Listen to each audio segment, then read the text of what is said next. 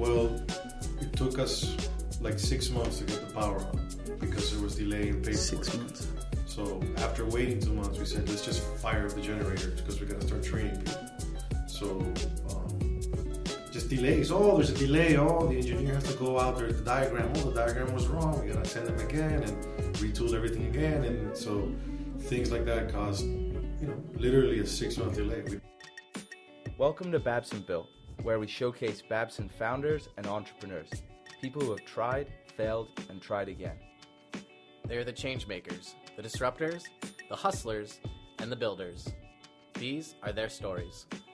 This week on Babson Built, we're talking with SoloCoco founders Daniel Dalet and Abel Gonzalez about how they expanded to 10 countries and became a social impact business along the way.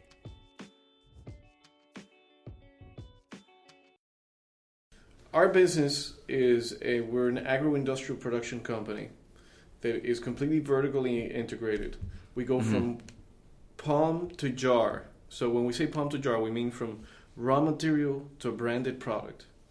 And the people who create these products with us, our employees, are part of our social impacts. So this is a social impact business.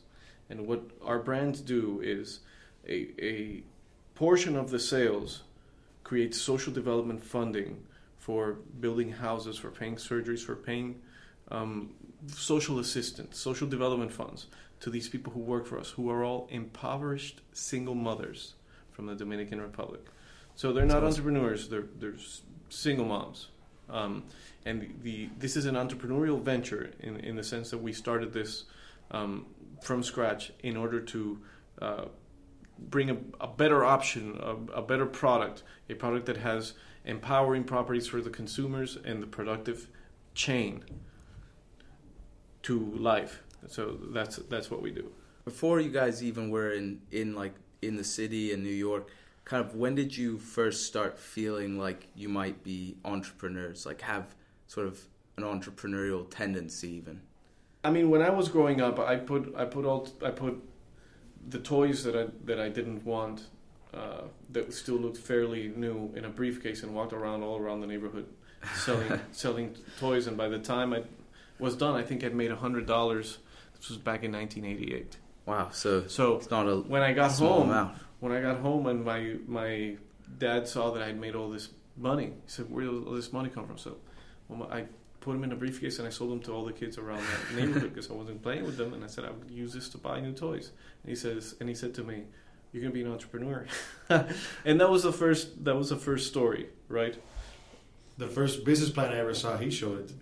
And that was 1994, 95, and it was a B2B business, basically kind of like an Amazon before its time. A buying consolidator. Hey, that was a good idea, but we were like 14, and in Dominican Republic, a little hard to get connected to that. Oh man! But in my case, I've always you guys gotta go after Jeff. Looked at that's gonna be rough. Yeah, that's a tough one. Looking at businesses, I'd always look at there's a hot dog stand. I wonder how many hot dogs he sells. Look, there's 20 people that just came up in the last 5 minutes. 20 people every 5 minutes for 3 hours a day, did all the calculations. That must be a good business. And always had a mind of thinking of business. But my family's business is healthcare, so I was going to be a doctor until the last second. This guy convinced me that don't do that. Go study finance in the States. And that's why I went to school in New York to study finance. How did you first get the idea for SoloCoco? I knew that we wanted to add value locally. Okay, so usually you'd have a resource in Latin America that would be exported in its raw form or very, very minimal value added to it. And our idea was, let's make something good that has a Dominican flag behind it, right? Something that could be a point of pride and progress. And during a family dinner, a mutual uncle that we have actually brought up coconut oil as having medicinal properties. He'd been reading in his medical journals that it was under study even for Alzheimer's prevention. It turns out that coconut oil is a catalytic for oxygen in the brain. And Alzheimer's is asphyxiation of the brain. And so it's like legitimate studies behind this product. And I think at that point the light bulb went off in my head, and it's like, coconuts, coconut oil. I think, you know, we could do something very nice, organic and fair trade. Of course, it wouldn't be until years after, when we were ready to actually launch, that this would turn into a social impact project. What was the first kind of big setback that you remember? Well, the issue is, you know, when you've exhausted all your friends, families, and immediate networks that you can hit up to buy the product, then how do you sell it, right? And this is a problem that we face still now. I mean, we've got very fast-growing sales, but we're always asking ourselves, how do we scale up this story so that it reaches, you know, critical mass in the different markets where we operate, and so that people can understand the concept of empowerment through products, right? Why do you buy this product instead of that one? Because this one has an impact over its community, and that was the first challenge was how do we sell this? You know, what were like the first things you tried? Right. Convincing the first distributors, you know, because you're new, you're like, hey, all of a sudden, it's a brand new product, and you have to understand that coconut oil was, you know, a lot of people know about it now. There's still many who don't, but a lot more people know today than they did a few years ago. So it was a very new thing, and organic food and eating healthier. This is more commonplace in certain countries than others. So it was still kind of like a learning curve as to, well, I don't understand. So people are going to buy this. What do they use it for? So getting distributors on board, you know, letting them know, showing them, look, in other markets that are leading indicators like Europe and the U.S. of this lifestyle trend of eating healthy and organic and coconut oil. And getting them on board to accept that, oh, this is something worthwhile to take a chance on. How did you get buy-in from team members? You know, get people to join in on your idea. Our story, you know, especially locally, it really resonated. Some people would look at our product and they didn't believe it was Dominican. They were like, "Oh, that's really, you guys make that here?" Because our goal from the outset was to make a world-class quality product in every sense of the word, from the packaging to what's inside it, everything. And then letting it look, this is local, it's extremely high quality, it's very good for your consumers, and showing them data on other markets that are, you know, some markets tend to lag other ones in terms of the trends for consumers. And then the story. Look, this is made by single moms, all by hand. This is empowering single mothers in Dominican Republic. You know, these are their stories, and this is who you're helping, who you're consumers. And not only that, but, you know, it's not only made by people who wouldn't otherwise have an opportunity to add value, but it's the same sales. So it's something important to understand. Fair trade, what that does is a portion of the sales of the products go into development funds that are managed by a community of artisans. So we don't tell them where this money goes. Yeah. So imagine I think last year we must have generated $15,000 in social premium. That's what they call it, $15,000. They get together as a group and decide, you know, here's our list of priorities. We need to build so-and-so a house, or help her finish her house, or this person's child needs surgery, or needs extra insurance, or needs ambulatory care. Every year, you know, a major reason why these kids get held out of school is because they can't buy sneakers or uniforms or textbooks. You know, just basic things will hold these kids out of school for years. And every year, any kid that has any vinculation to our operation gets all of these needs covered. Not because we do it, because our consumers do it. Our consumers choose to do that, and that's what's powerful about it, you know. What was some of the first failures that you experienced in your entrepreneurial process? We've experienced branding failures.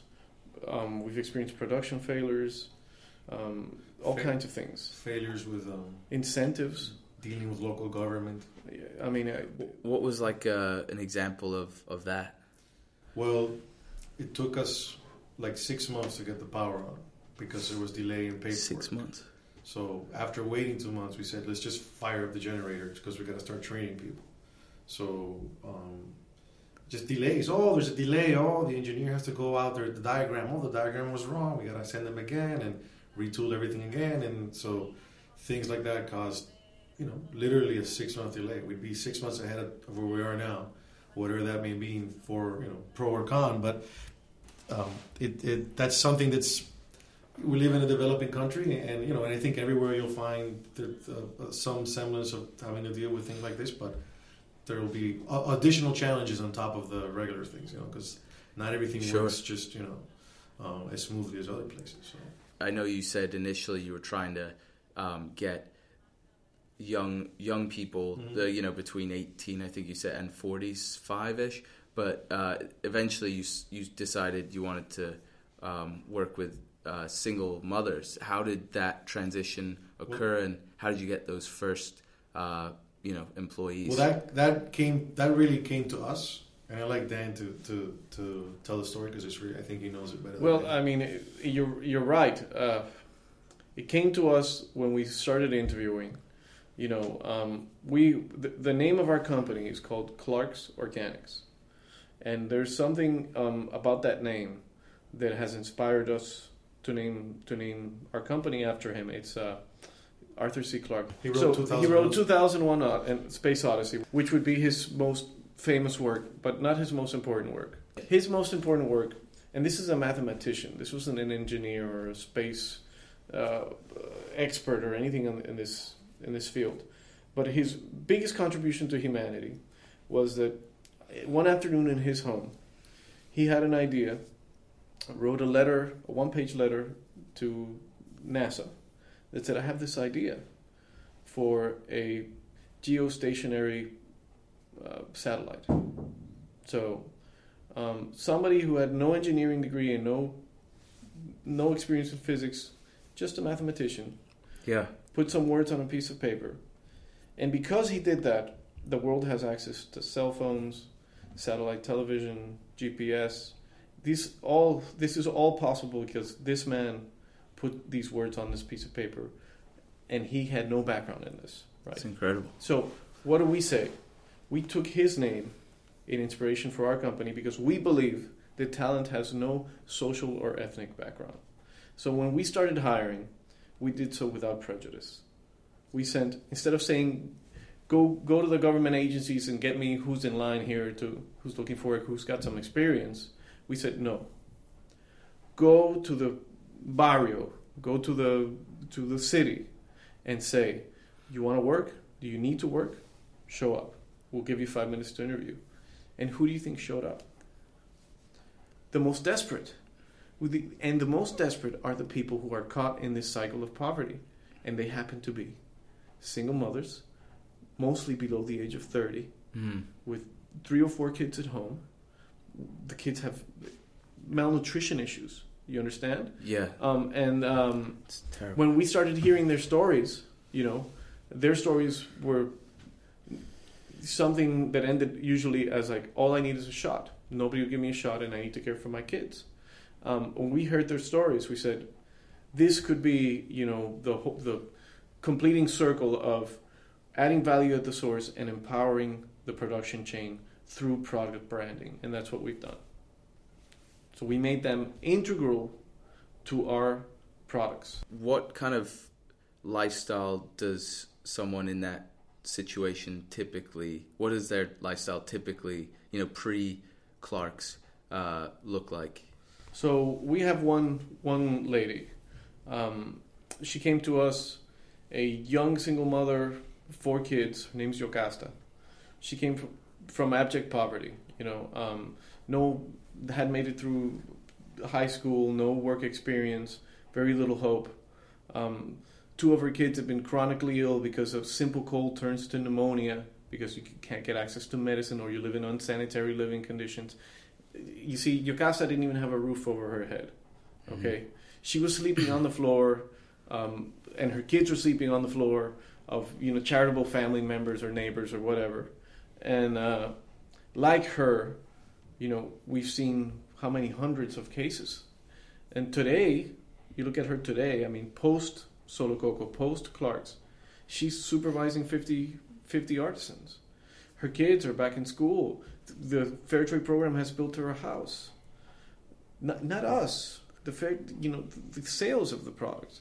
So I think it's a good model for anybody who wants to do good in Americas, in countries in the Americas, or countries in, for example, Africa.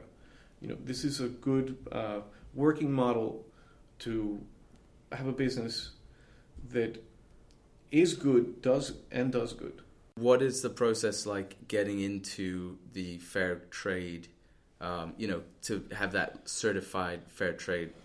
We have independent auditors come in, and so they audit our sales and our disbursements to the community fund, and then they audit the fund disbursement to make sure that everything is. So this is an independent certification. So where they put their logo on here, which says Fair Trade USA or whatever, Fair TSA, that means that they've got independent certifiers and auditors that come in and make sure that the social premium is distributed through their control plans.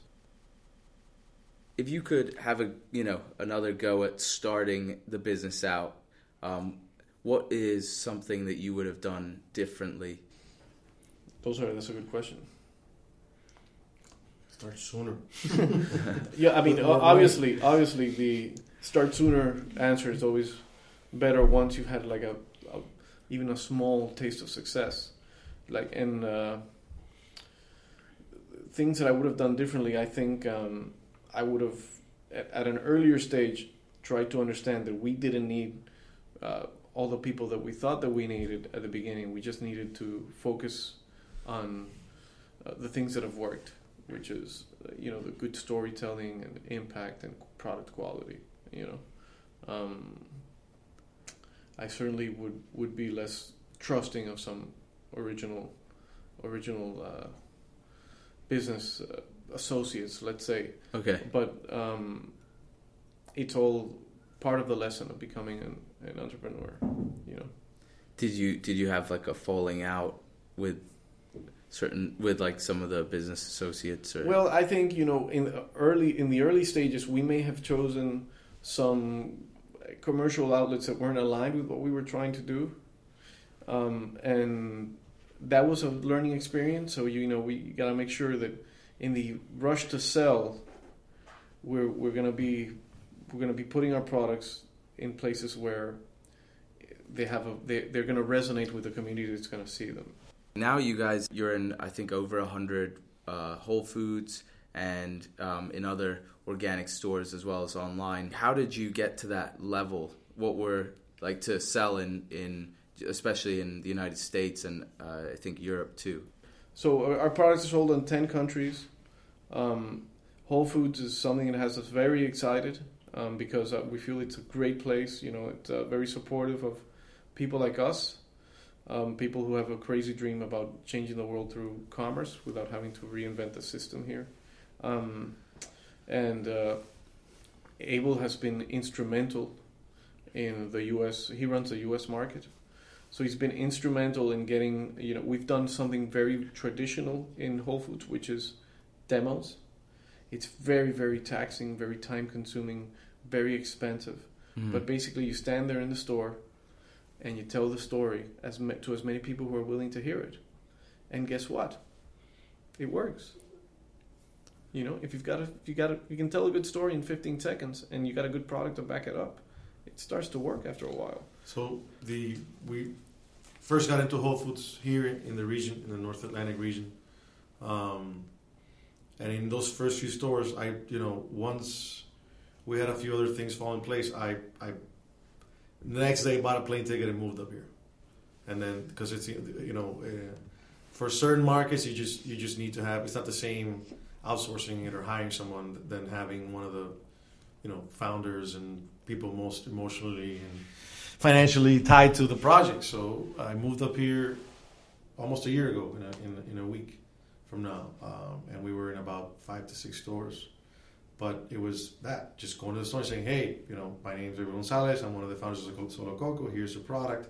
We're in your system.